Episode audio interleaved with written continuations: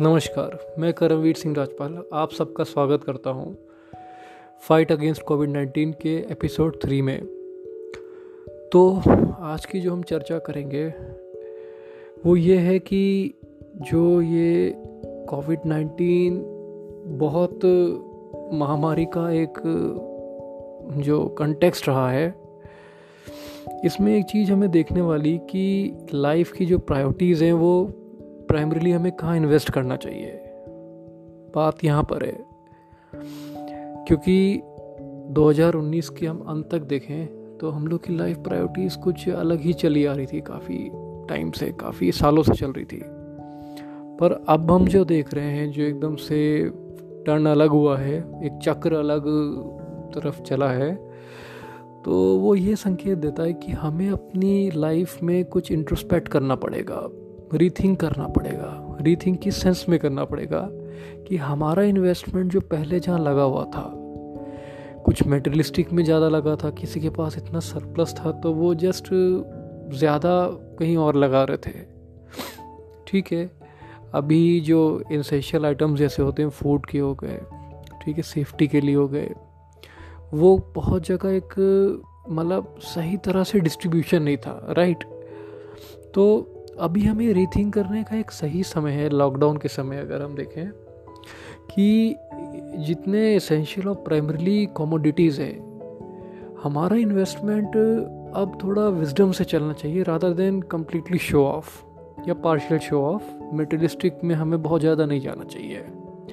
हम लोग ने आइडेंटिफाई कर लिए हैं कि अगर हमारे पास कुछ सरप्लस अमाउंट की कोई चीज़ें हैं तो हम एटलीस्ट को डिस्ट्रीब्यूट करने का भी एक मन बनाएँ, एक ह्यूमैनिटी को हम ज़िंदा रखें। हमने देखा कि बहुत लोगों ने बढ़ चढ़ के हिस्सा लिया। कई लोगों ने बहुत सेवाएँ की, दिल से सेवाएँ की। आई थिंक वो बहुत ज़्यादा धनी उन्हीं को मैं कहूँगा जिनके पास कुछ हो के भी उन्होंने अपने सामर्थ्य से ज़्यादा उसको बांटा। तो कुछ लोग को तो मैंने ऐसा देखा कि मैं ऐसा कोई पर्टिकुलर नहीं कहूँगा बट देखकर अफसोस होता है कि जिनको लक्ष्मी माँ ने, माता ने इतना दिया हुआ है, इतना कुछ दिया हुआ है, इतनी चीज़ें उनको बख्शीश हैं।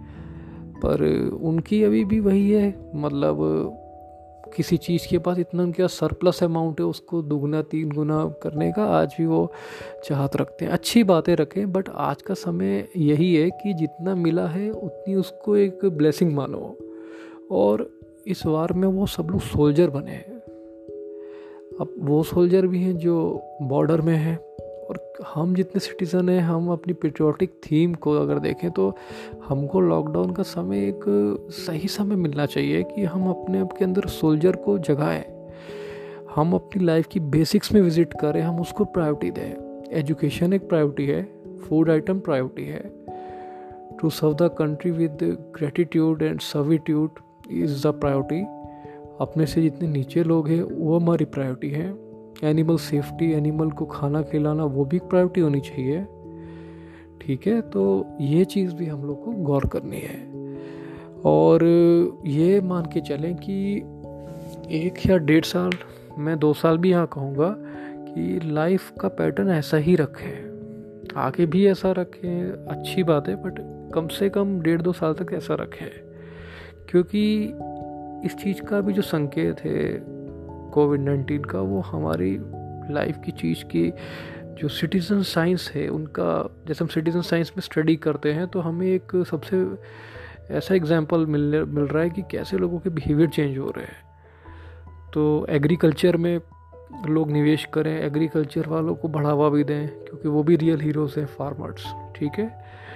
और मेडिसिन की स्टडी में ध्यान देने की बहुत सबको ज़रूरत है, क्योंकि अभी हर फ़ील्ड में डिमांड है, बट जैसे आप देखते हैं कि डॉक्टर्स एक भगवान के दर्जे की तरह आ रहे हैं और सबको इनका एकदम सम्मान करना चाहिए, क्योंकि ये भी मुझे मालूम है कि ये अभी जो हुआ है, ऐसा वाक़